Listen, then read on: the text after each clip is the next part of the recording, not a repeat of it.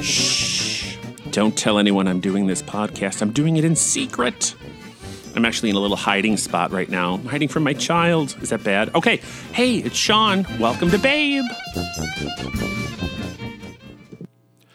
Oh, for the love. I am. I'm hiding in a secret room behind two closed doors, hiding from a two and a half year old who craves attention.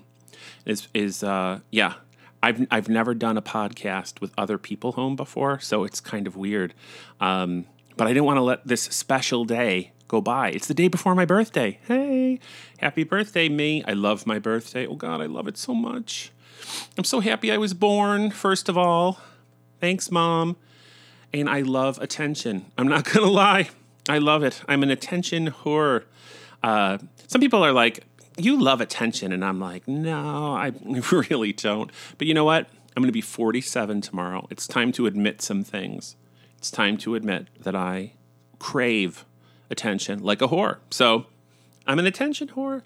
So I'm actually in uh, our bedroom, our lair, uh, hiding from uh, my kid. And uh, part of my gift from Eric is entertaining Jackson while I sneak in a podcast because it's been.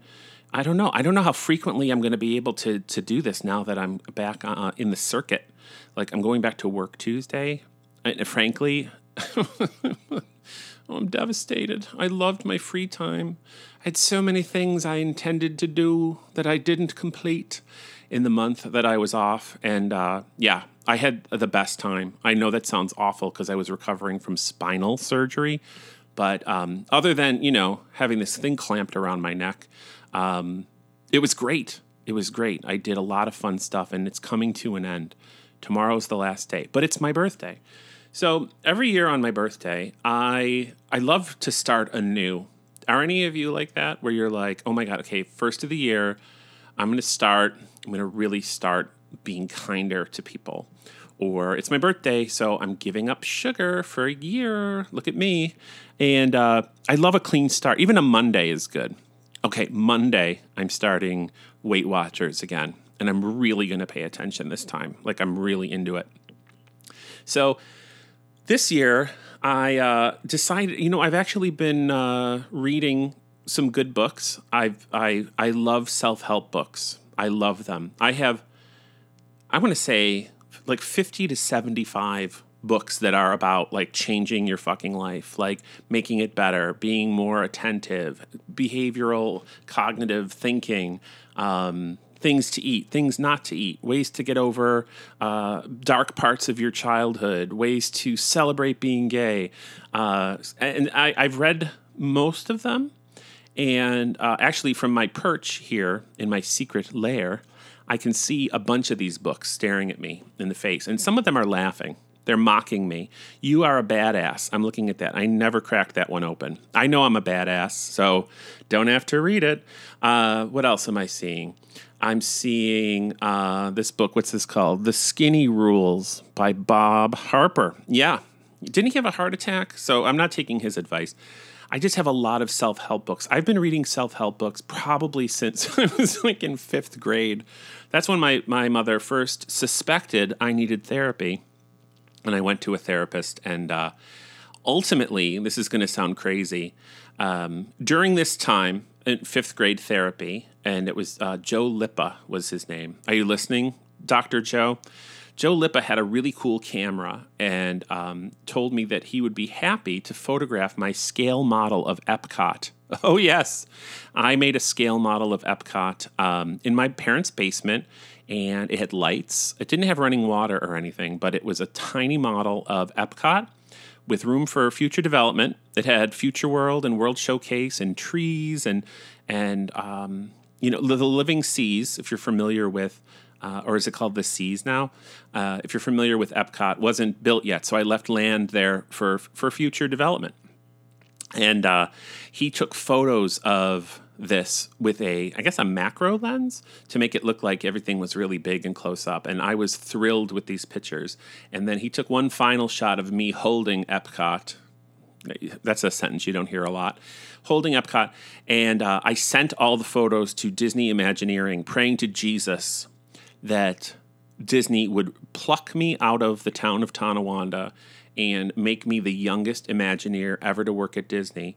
It would mean plucking me out of my Catholic school, plucking me out of being bullied, plucking me out of the, the doldrums of Tonawanda. Um, but guess what? I did not become the youngest Imagineer. I got a, a kind hearted letter from Disney Imagineering, like, you poor thing. I didn't say you poor thing, but that's how I read it. You poor thing. So anyway, my first therapist, yeah, that's what we did. We fucked around with a camera, taking pictures of a, a tiny spaceship Earth and a tiny horizons with little trees. Did I say lights? Yes. So that's how my childhood was was spent. My my my early puberty was spent in a basement building scale models, not only of Disney attractions, but of the sets of my favorite Norman Lear sitcoms. Yeah, so my, my All in the Family set was uh, complete, let's just say. From the pictures on the wall to Archie and Edith's chairs to, uh, to, to truly, I did a really good job. These things still live at my parents' house. I'm sorry you can't see them. I just want you to imagine a, a, a 12 or 13 year old boy with tube socks up to his thighs sitting in a basement with uh, tweezers and little toothpicks making a tiny set of 704 Hauser Street, where where Archie and Edith lived. So, anyway, a little glimpse into my adolescence. I love self help books. Back to that. So, I actually have been reading a book that I want you. I, I'm going to. Here's a new thing on Babe. Babe, guess what? I read a book for you, so you don't have to read it. Uh, it's called The Four Agreements. Have you ever heard of the Four Agreements? Uh, the Four Agreements is by Don Miguel Ruiz. I had to, I had to Google that. Sorry. I, the book is at work, actually, because uh, I have reminders at home about what the four agreements are. In my shower, I have. Have you ever taken a shower and you get your best ideas in the shower? You're like, oh, yes. Or things you have to do and you start trying to memorize the list. I used to get earworms of songs in the shower, which only happened in the shower. Weird shit happens in the shower, but really good ideas. Stuff, stuff to do for work, stuff to do at home. Uh, and where does one write these things down? Well, Aquanotes are sold on Amazon, and I bought some Aquanotes. And it comes with a pencil and uh, note paper, I guess. It's sort of like rubberized note paper, and you stick it in your shower. That way, all the ideas that come flowing out of your brain while you're taking a shower, you can just scribble them all down. So, uh, funny enough, when I bought the Aquanotes and stuck them up on the shower on the tile, I never had another idea again. I didn't write shit on my aqua notes and i felt awful. Like it just kept glaring at me empty. Nothing on the page like saying like you you sir are a disgrace. You don't have one creative idea in your mind. You haven't put pencil to rubberized paper in months. So it's funny because once there was a conduit for me to write ideas down i had no uh, fucking ideas anymore. I was no longer creative my friend Kelly came to visit from San Diego, and she noticed I had this this notepad in the shower, and um, she's she's creative, so she wrote something on there. She wrote, "You better work, bitch." And then, so I looked at that for like a year, a year and a half, just what Kelly wrote on my on my pad because I didn't have any more ideas. I really ran out. And uh, one day, I d- thought I'm going to rip this page off and you know i'm gonna i'm gonna write something down I, I lifted the paper and it said underneath wig under a wig which if you watch rupaul's drag race will know that the wig under another wig tear off during the lip sync for your life is like one of the most fucking exciting things you could ever see like who expected her to have a wig on underneath her wig. So Kelly made me fucking laugh my ass off in the shower because the wig under a wig a surprise uh, was underneath what she wrote. So I, I, kept that there, just wig under a wig, for probably another six months. I'm, I'm telling you honestly, like my mind became a blank once I got this thing. But then a coworker of mine, Gail, gave me this book, The Four Agreements, and she said, "This is really excellent. Like, I know you love self-help books. Um, well, I have one about like avoiding like the garbage people who treat you like a, a dumpster for all their garbage. Like I ain't your bitch, don't hang your shit on me anymore. That was a good one. I'm not your I'm not a I'm not a dumpster for your garbage. Yeah, I read that one. That was really good. So Gail got me that book, but Gail also got me um, the Four Agreements. So the Four Agreements, it's kind of like the Celestine prophecy. Like it's written sort of in a story kind of as if you were an idiot, which I hate. I hate when, like, the Celestine prophecy, which is like everyone's in your life for a reason, you don't meet people by happenstance. Anyone you run into has a message for you from the universe. I, that's all I want to hear. I don't want to hear about a man rode a motorcycle into, you know, I like I don't need a narrative. So this sort of has a narrative um, about sort of like an it's like I don't know if it's an ancient Me- let's let's call it an ancient Mexican set of proverbs or rules to live by. So I'm going to teach these to you, the listener. Babe, this is going to change your life. So, four agreements. They all work in tandem and they're all pretty simple. So, the first agreement is to be impeccable with your word. To be impeccable with your word. I know you're writing this down. So, that means a lot of things. It means that uh, the Unitarian Universalists say to use your uh, powers to heal and not to harm. So we can use our words in many, many ways a lot of the time we're super negative. We're like total downers right? We're super hard on ourselves. We trash ourselves regularly. Um, you know i'm so stupid. I can't believe how stupid i am. Stupid stupid stupid. You're so lazy. Um, oh i used to i used to be very cruel to myself in the mirror. As a after i finished my epcot model i'd go up to the bathroom and be mean to myself in the mirror for another hour or two.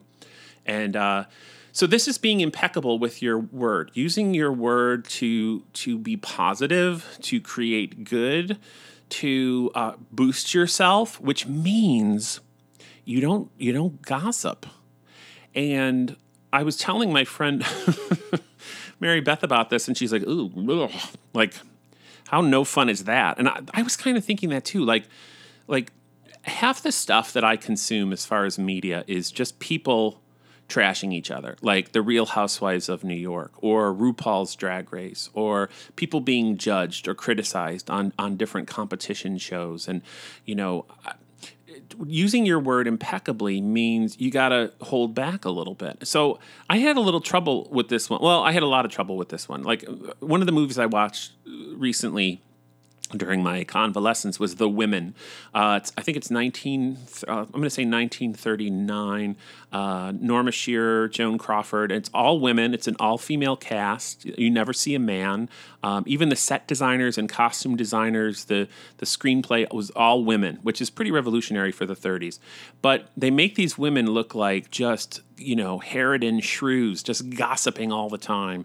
Um, really, really awful. And um, oh, there's one scene where this woman is walking through Sydney's, which is a salon, and she looks through a magnifying glass at somebody's wrinkles, and she says, I hate to tell you, dear, but your skin makes the Rocky Mountains look like chiffon velvet. like super mean. Everybody's really mean to each other, and there's a cat fight, and these people are just ripping each other's hair out, and then then at the end, everybody betrays Joan Crawford, and she's like, "There's a word for you girls, not found outside of a kennel, bitches." And so I kind of eat this stuff up and have been eating it up for years. I've been lapping up gossip and working in human services. Uh, believe me, it's like a I never, I never could believe working with people with developmental disabilities, working in a group home, uh, working in a day treatment, that people would be really gossipy. But short of Sydney's, I think group home is is the second most gossip laid in place. So, using your word, they actually, the book actually compares gossip, which is harmful, to the the dark arts, black magic. So they they really being impeccable with your word really means a lot in the four agreements. So I, here's how I'm going to interpret that for you, the listener, because you're not going to read this. So being impeccable with your word, I feel like as long as you speak the truth and it comes from a place of kindness, and you remember that oftentimes it's not your story to tell which I've, I've, I've learned that phrase a long time ago and sometimes people will be like have you heard about and i'll say you know what it's really not my story to tell which makes me kind of a drag but sometimes it's it's just not right. So trying to be positive, having positive self talk, uh, has really helped me uh, with my my back uh, and uh, my neck problems that I've been having. So being impeccable with your word, pausing before you spit out some sort of. Um, I'm a Gemini. Remember, my birthday's tomorrow, and uh, I really can use my tongue sharply, and I can use it to, to harm. I hate to, I hate to reveal that about myself, but sometimes uh, things come to mind and they fly out of my mouth and i'm sharp tongued so i have to be impeccable with my word. I have to pause. I have to know when not to speak but i try to use my words to heal and not to harm. It doesn't mean that i can't enjoy movies like the women like that's like my worst fear does this mean i can never watch the women again but i want to be impeccable if i'm going to say something to my kid I'm going to make sure that there's that it's not uh, going to traumatize him. That I'm going to take a beat before I lash out. Uh, same with my husband. I have to be really careful to use my words to to try and heal and not to harm. But if I have something to say, damn it, I'm going to say it, and I'm going to say it impeccably so that everyone understands. So, using your word impeccably is the first agreement. The second agreement, these are in no particular order. The second agreement is Never assume anything. Make no assumptions. Oh, God, this one's so hard too. I, I feel like they're all hard, but make no assumptions. I. We all make assumptions. We make assumptions about how people look, how people are going to talk, how people act. Uh, and assumptions are often wrong and can get in our way of really, I think, living living life. Um, making assumptions about how the day is going to go. This day's going to fucking suck making assumptions about how someone's going to speak or what someone's going to say. We we make assumptions by what what color someone is, what their hair looks like, what their clothes look like. We expect them to talk a certain way. We expect them to live in a certain area of town based on how they look. Uh, we expect them to know what we're talking about as if as if we've uh, said it a million times to them. And uh, it kind of leads me to this question that uh, we get trained at Disney to answer the question, what time is the three o'clock parade? And well, okay, so what time is the three o'clock parade is a really stupid question. But is it really? Making the assumption that somebody knows exactly what time a parade is going to pass them uh, and really hearing what they're saying is something that we were trained on to be able to dissect. So we really have to unpack it. Well, where are you standing for the parade? Because it's three o'clock now, and clearly the parade's not here, but you're right in the middle of Main Street. So I think you're going to see the parade in about uh, 15 to 20 minutes. So you're in a really good spot. If you were to start it uh, in Frontierland, the parade would be right at three o'clock. So assuming that people know the answer to that question because you've heard it a million times. And obviously, it starts at three because it's called the three o'clock parade. Doesn't mean that um, you can assume that somebody really knows what that means. So, making assumptions uh, is, I, I've been wrong so many times. And unfortunately, it's usually about either a gender stereotype or a racial stereotype where I make an assumption and then I am embarrassed by whatever prejudice I might have had that to make me think that somebody was going to do a certain thing or like a certain kind of music or live in a certain part of town. It's embarrassing, uh, but I make assumptions upon how people look all the time. Uh, I don't know if you do, but I'm here to admit I do sometimes. Uh, so, n- not making assumptions, not assuming, uh, again, that people know what your inner monologue is. A very wise person once told Eric and I that you've got to share the script like if I think I'm going to wake up tomorrow on my birthday and I have a script of how I think the day is going to go, uh, I'm going to wake up and birds are going to land on my shoulders and sing sweet songs into my ears until Eric comes in with Jackson with a breakfast and I'm going to have breakfast on a tray and then Starbucks will be waiting for me and then I'm going to open tons of presents. Like let's say I have a script in my head of how my birthday is going to go and I don't share the script. Uh, I make an assumption that that Eric knows. Hey, I want birds.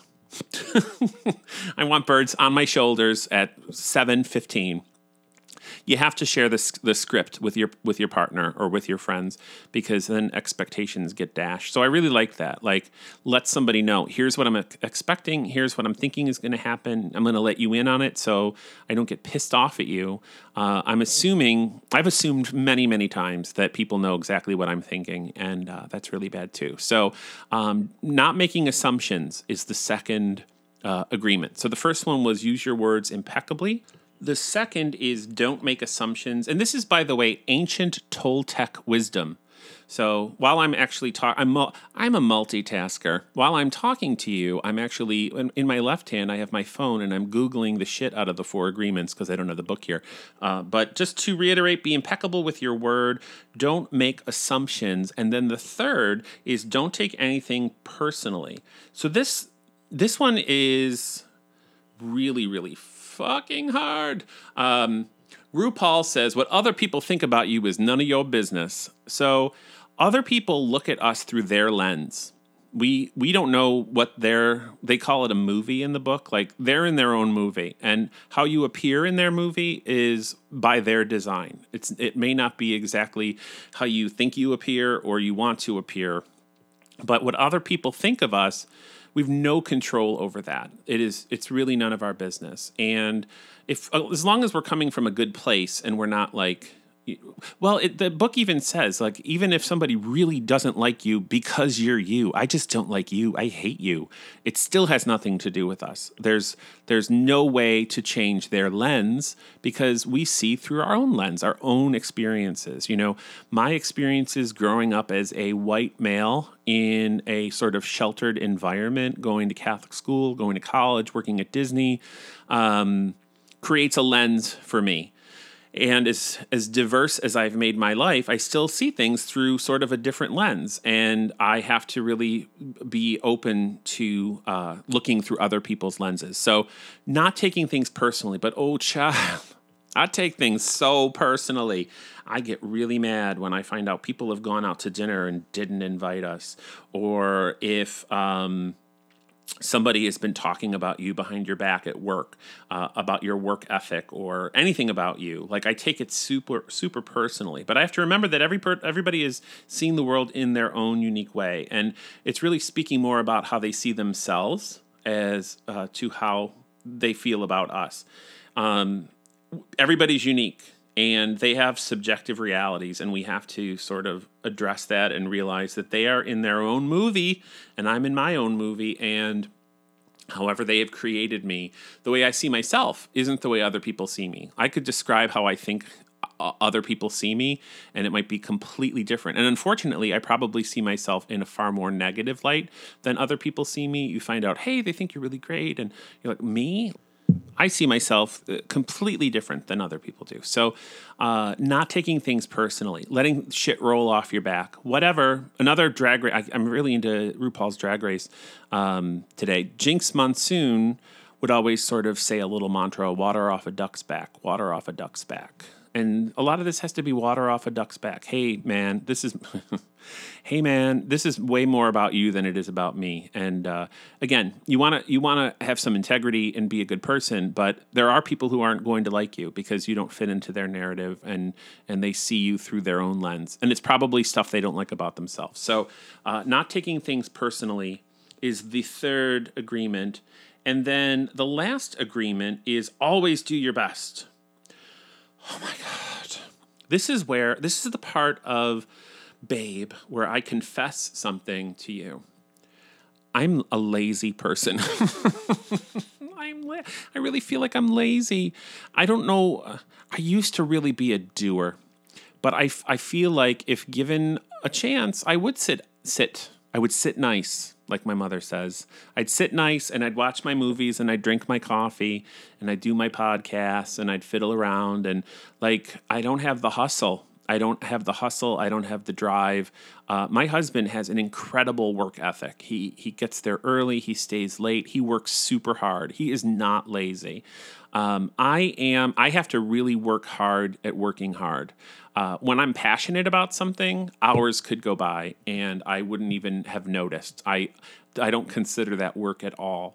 But uh, as far as having like a ton of get up and go, I really feel like I was I wasn't born with that. I, I think it's genetic. I'm going to blame genetics.